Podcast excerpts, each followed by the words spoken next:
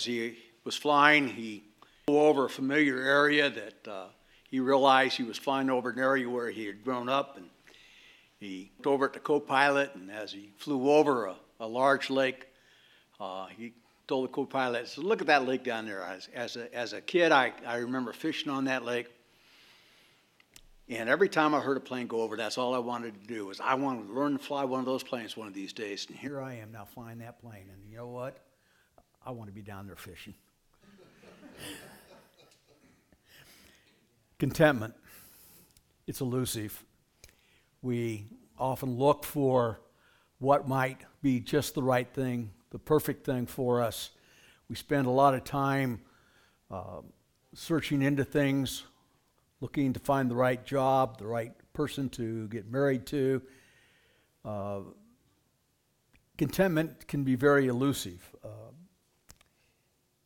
I think of cats sometimes when I think of contentment, and uh, we had this cat that would climb up into my lap every once in a while and fall asleep and purr, and it was just the perfect look of contentment. But nobody knew what really took place between that cat and I when it wasn't sitting in my lap. That that cat was neurotic, and I was probably responsible for it. Process, um, because I, I did not want that cat to be sitting in my lap and looking so content to be like that. Not in my lap, anyway. Uh, but sometimes we have that picture of, of, of the cat or the dog or the animal that's just peacefully lying. Look how content they are. But contentment, we don't not sure what it means for sure, but it's something that Paul talked about in this fourth chapter of Philippians. As you know, we've been going through the book of Philippians the last several Sundays, and we're uh, kind of towards the end of the, the, the book of Philippi, or the, the book written to the church at Philippi. And Paul is telling his readers again to rejoice.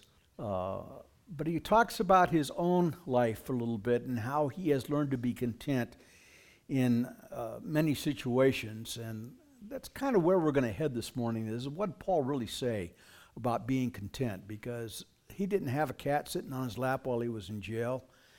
Um, but yet he had he said he had learned to be content. But as we move through life, we find that in reality, we may not really be all that content when we think we have found the perfect uh, antidote for peace in our lives.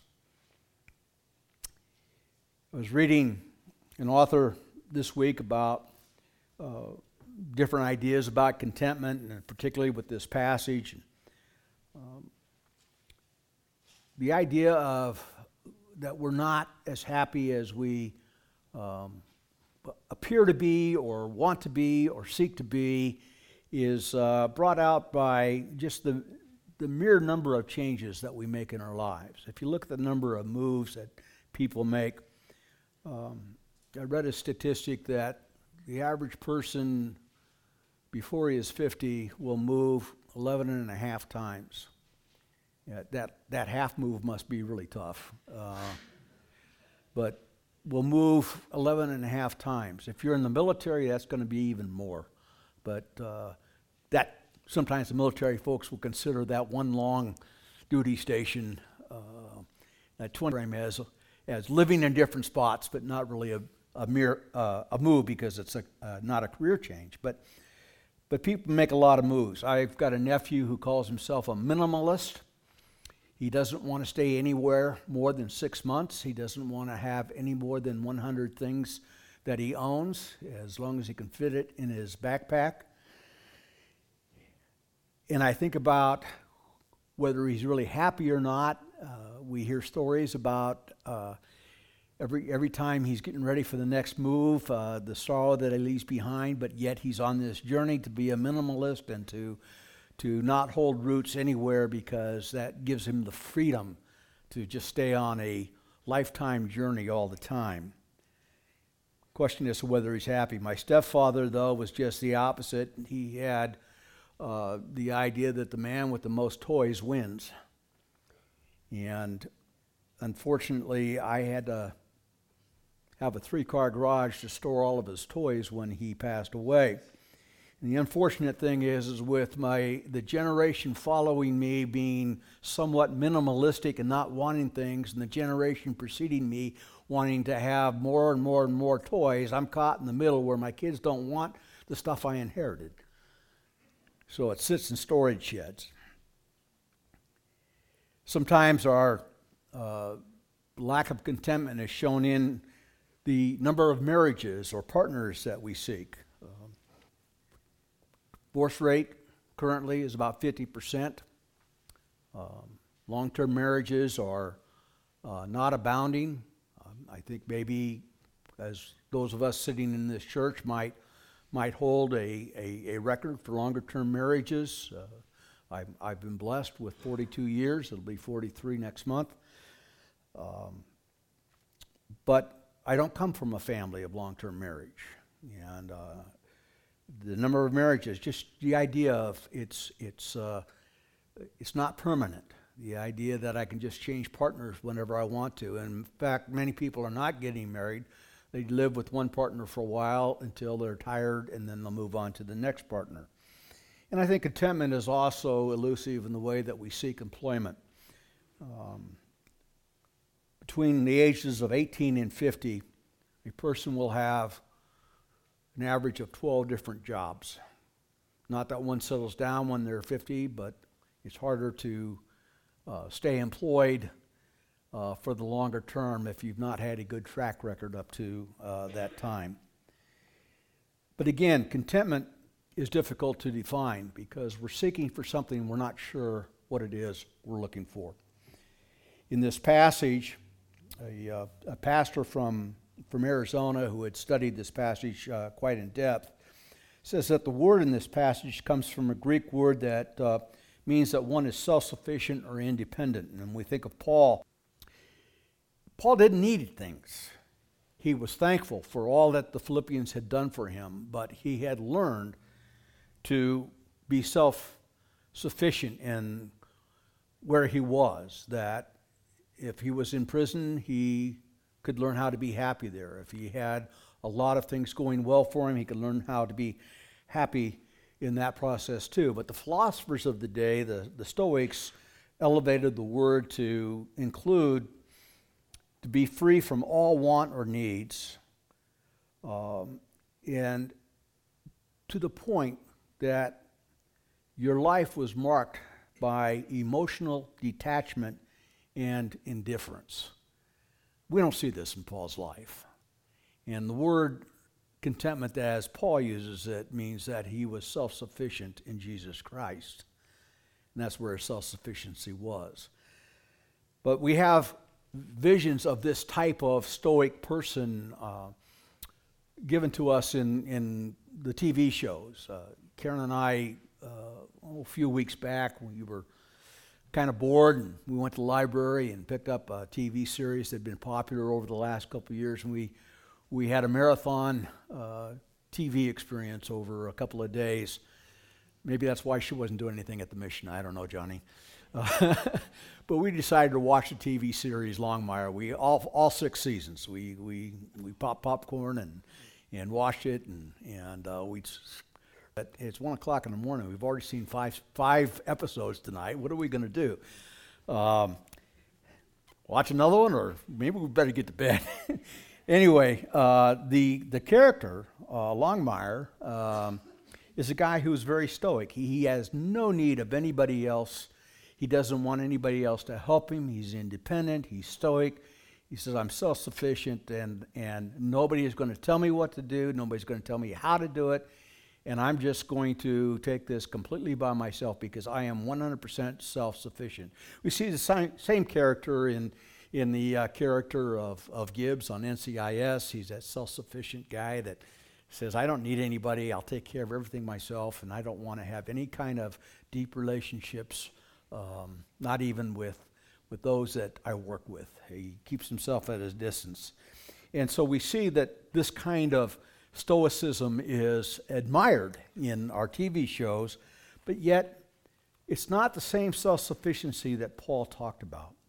Because Paul, in the book of Philippians, shows that he had deep attachments. When he writes the people at Philippi, He's very attached to them. He's very grateful, very thankful for what they have sent him in the way of gifts. He is longing to see, wanting to send the people that have helped him while he's in prison. He's wanting to send them back to them so that they can help uh, them. Uh, he was not detached from him. He was not detached from his feelings. He says in this, in this passage of Philippians, in this book of Philippians, that the word rejoice keeps appearing over and over and over again. It's like it's the word that is the glue that holds the entire book of Philippians together, uh, where everything that he thinks about gives him another chance to, to rejoice and to have joy or to tell us that we can have joy. Um, he says, No, I'm not self sufficient because my sufficiency is in Christ. We read in 1 Corinthians that Paul uh, did have some weak points, uh, but he gloried in those weak points because in those times that he was weak, he found that his strength was really in God. Something was a thought that was shared in Sunday school this morning that that self-sufficiency really wasn't his self-sufficiency, but whether where he was totally dependent upon God. And, and this kind of contentment that we see that Paul has is not being complacency either. Um, that complacency is a sense of being very uh, smug. Uh, I've done it on my own. I've made it on my own. Uh, the Frank Sinatra song, I've did it my way. Um, I'm not old enough for that generation, but I heard my parents play that record all the time. Uh, I did it my way. It's a it's proud, uh, self-satisfied, um, self-congratulatory. Uh, Paul wasn't that way either. His sense of contentment was is that he sat there in the prison, knowing the Holy Spirit was sitting alongside of him in every way possible, and that he was experiencing the very love of God in the deepest, darkest moments of his life. But how did Paul learn that contentment? How did he get there? He tells us in, in this fourth chapter of Philippians a few things about his life that he shares with his readers that can give us some hints of how to have this sense of, of peace at the moment. That I don't have to keep striving harder and harder and harder to find that perfect sense of, of, of, of being uh, content uh, to the point that I am uh, self seeking uh, for myself. Earlier in chapter 3, Paul talks about this idea that his sole focus is upon knowing Jesus Christ and knowing the fellowship of his sufferings and the power of his resurrection. We talked about that last week uh, when we looked at chapter 3. And then as Paul unfolds this chapter, as he brings the chapter 3 to a close and moves on into chapter 4, he says uh, how he really feels about his life here on earth. He says, Our citizenship is in heaven, and we eagerly await a Savior from there, the Lord Jesus Christ who, by the power that enables him to bring everything under his control, will transform our lowly bodies so that we would be like his body. Paul recognized that his citizenship was not here. Now, Paul's an interesting fellow because in the third chapter, he talks about, hey, I'm a Hebrew of the Hebrews, I'm from the tribe of Benjamin. He throws out all of these great things about himself that he says, I could put them to my account as something great. He says that I count them all lost compared to knowing Jesus Christ. But here he is, a Jew of the Jews, and where he's sitting at the present time is in a Roman prison. And the reason that he's in, Roman, in the Roman prison is, is because he touted the fact that he was a Roman citizen. So here's Paul, a citizen of Israel, and Paul, a citizen of Rome, now saying, wait a minute, I'm really a citizen of heaven. It's not either one of those where I find and learn my contentment. About four or five days ago, I saw a, a, uh, a quick news thing on um, what, what's her name that married Prince Harry, uh, Miss Markle. I can't think of her first name. Uh, Meghan, I, I, knew somebody would know it. It's the royal family. Uh, Meghan Markle married Harry, and Meghan is a uh, U.S. citizen, and Harry is a UK citizen. And even though that she's applying for British citizenship, by the time their baby is born, she will still be a U.S. citizen, which means that as a citizen of the United States, because she is a citizen, can grow up and become the U.S. president. At the same time, because he's part of the royal family, he can grow up and become the King of England. Now, some touted this article and said, now, just wouldn't that be the way that England gets back the United States? But the citizenship was a question. And Paul is saying, you know, when it comes right down to it, my citizenship is in heaven, where we eagerly wait a Savior that's going to come from there, the Lord Jesus Christ.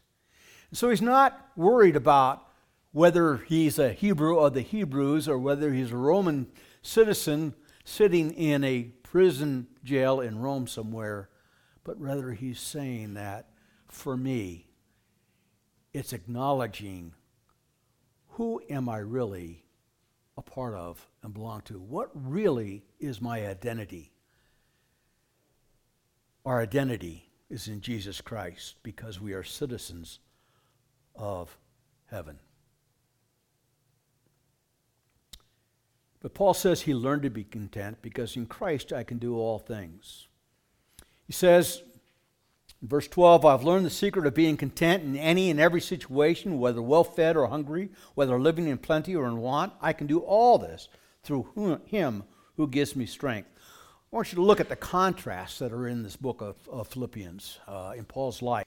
He says in chapter 2 For me to live is Christ, but to die is gain. He's got that contrast whether he lives or whether he dies. But yet he finds himself at peace in either way because either way, God is in control. He's in prison, he's out of prison. He says, either way, God is in control. If I'm out of prison, I'm speaking and preaching the gospel. If I'm in prison, I'm writing letters and telling people about the word anyway and about the power of the Holy Spirit. He's lived in, in hardship. And you read that passage in 1 Corinthians about all the hardships that he went through. We shared it last week. And he went through a lot. Went through a lot physically. But he also writes about joy throughout this book of Philippians. He writes about joy. So whether he's in hardship or whether he's just so full of joy that he can't contain himself, he's at peace with God. He's in the midst of adversity. He tells his readers that, you know, some people are, are preaching Christ just to make me jealous. Some people are preaching Christ for their own gain. There's people that are uh, making it very difficult for him in many ways. They're enemies of the church. But yet he writes about the sportive encouragement that he receives from the people at the church at Philippi. Whether in adversity or in supportive encouragement, Paul is at peace. It's a learned behavior. He didn't just automatically have that, but over time, in his experience and his walk, with the Heavenly Father, he learned how to be at peace. But there's a few things that he did in the meantime, probably on a daily basis, because he understood that life was still, uh, that life could still present its set of anxieties. He says in the first few verses of this passage, Rejoice in the Lord always. I will say it again, rejoice. Let your gentleness be evident to all. The Lord is near. Do not be anxious about anything, but in every situation, by prayer and petition, with thanksgiving, present your requests to God, and the peace of God, which transcends all understanding, will guard your hearts and your minds in Christ Jesus. Prayer versus anxiety. Paul could be very anxious about what's going on in the setting that he's currently in. But he says, no, rejoice. I'm going to say it again rejoice. The Lord is near. You don't need to be anxious. Now, experiencing occasional anxiety is a normal part of life. I, I get anxious just about every time I step up here.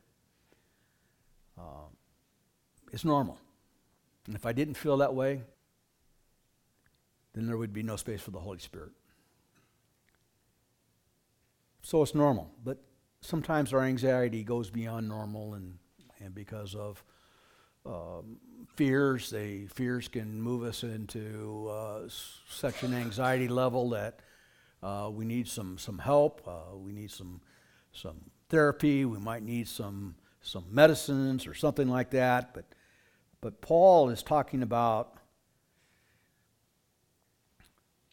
I don't need to be anxious in life because God will hear my prayers. I can be gentle about things. And we all have some phobias. It's interesting. I, I pulled up a list of phobias this week. There's a lot of them out there. Hippopotomonstrossequipedala phobia. You ever hear that one? What did you say it was, Kim? I didn't say. I thought you did. Okay, you're just blowing your nose. All right. Well, that's a fear of long words. Hippopotamus, big, monstrous. A fear of long words. Didascalanophobia. Didascalanophobia. Fear of long words. All right, it's a real fear. People get therapy for that. Didascalanophobia. Fear of school. Most fear of school mostly troubles kids. Garacoscopophobia, the fear of getting old, mostly affects old people. Sedongophobia, the fear of cotton balls. They also use the same word for a fear of styrofoam, uh, the noise that styrofoam makes. I think my daughter has this because she hates the sound of styrofoam breaking or squeaking or with the sound that it makes when you, you squeak it together. And my son knew that she hated that. And every time we got a package in the mail, he would take the styrofoam and just walk up behind her and, and she would scream. It was, it was, all right, here's one. And, and this, this you'll all get. Banana phobia. A fear of bananas. Some people think bananas are scary. But Paul says, I don't worry about these things. I don't worry about these things at all because the Holy Spirit has allowed me to have a gentle spirit in the midst of all things that says I don't need to be anxious because I can pray and when I pray, I pray with thanksgiving, thanking God for everything that God has provided for me, everything that God is doing, the presence of God, the love of God. And when he prays, he says, present the requests that I have to God. I can take everything to God in prayer, as the hymn says. You know, he says that when he prays with thanksgiving, and he makes his request known to God. It says here there's a promise. The peace of God, which transcends all understanding, will guard your hearts and your minds in Christ Jesus. You know, when I stop and thank God for what He's doing, and I recognize that I can come to Him in prayer, there's a peace that transcends all the things that I don't know about that can create the anxiety. And my heart and my mind is protected from what God is doing. The next verse, he says, Not only do I find that I find praise rather than anxiety in life, I, I, uh, I'm going to consider praiseworthy thinking. Finally, brothers and sisters, whatever is true, whatever is noble, whatever is right, whatever is pure, whatever is lovely, whatever is admirable, if anything is excellent or praiseworthy, think about these things. Psalm 1 Blessed is the one whose delight is in the law of the Lord and who meditates on his law day and night. when I think about the things of God, the things that are, right, are true, the things that are uh, pure, the great things, the admirable things, if they're excellent, if they're praiseworthy, I'm going to meditate upon those things. Because that's where I experience the peace and the presence of God. And so not only does he let his mind think on, on the things that are good rather than the things that could tear him down, the things that could destroy him, the things that could go wrong, which so often we might do. You know, I worked in an environment where we were constantly doing a risk assessment on just about every action we would move forward with.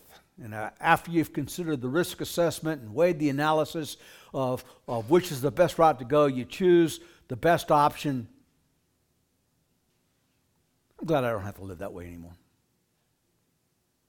Because the best option is God's option. And I can think about what God wants. And the risk analysis is not needed because in trusting Jesus Christ, all risk is gone. He says, Not only do I think on these things that are good and lovely and great and right in the world, I'm going to practice what I know. He says in the next verse, whatever you learned or received or heard from me or seen in me, put it into practice. And the God of peace will be with you. Paul gained confidence in the Lord. Started out small, maybe. He didn't know what happened to him on that day on the road when he was blinded. But over time, and with practice, he began to know and know more and more about the love of Jesus Christ. And he gives, and he says, My confidence is in him. He says that I push forward to lay hold of what God has laid hold of me for. There is no better place in the world to be in the middle of what God has laid you for, laid hold of you for. I can get a lot of anxiety going by thinking about what God is going to lay hold of me for next year. But I know what He's laid hold of me for right now. And that's where I need to be. A promise comes with putting into practice those things that we know. We know that we should be in God's Word. We know that we should be fellowshipping. We know that we should be praying. We know that we should be worshiping. We know that we should be seeking God's love. We know that we should be reaching out to somebody else that is hurting. We know those things. So put them into practice. Put them into practice. But the promise says, and I want you to notice things in the sentence structure when he says this. Where he said earlier, the peace of God will be with you. He now says, via promise, the God of peace will be with you. We have moved in the transition in this passage from not only knowing the peace of God, but the very God of peace is with us. It's not, it's one thing to know God's peace. It's something far greater to know the God that's behind that peace. And he closes out the the, the passage by saying, I have learned the secret of being content in every and any situation, whether well fed or hungry, whether living in plenty or in want. Why? Because I can do all things through Christ who strengthens me.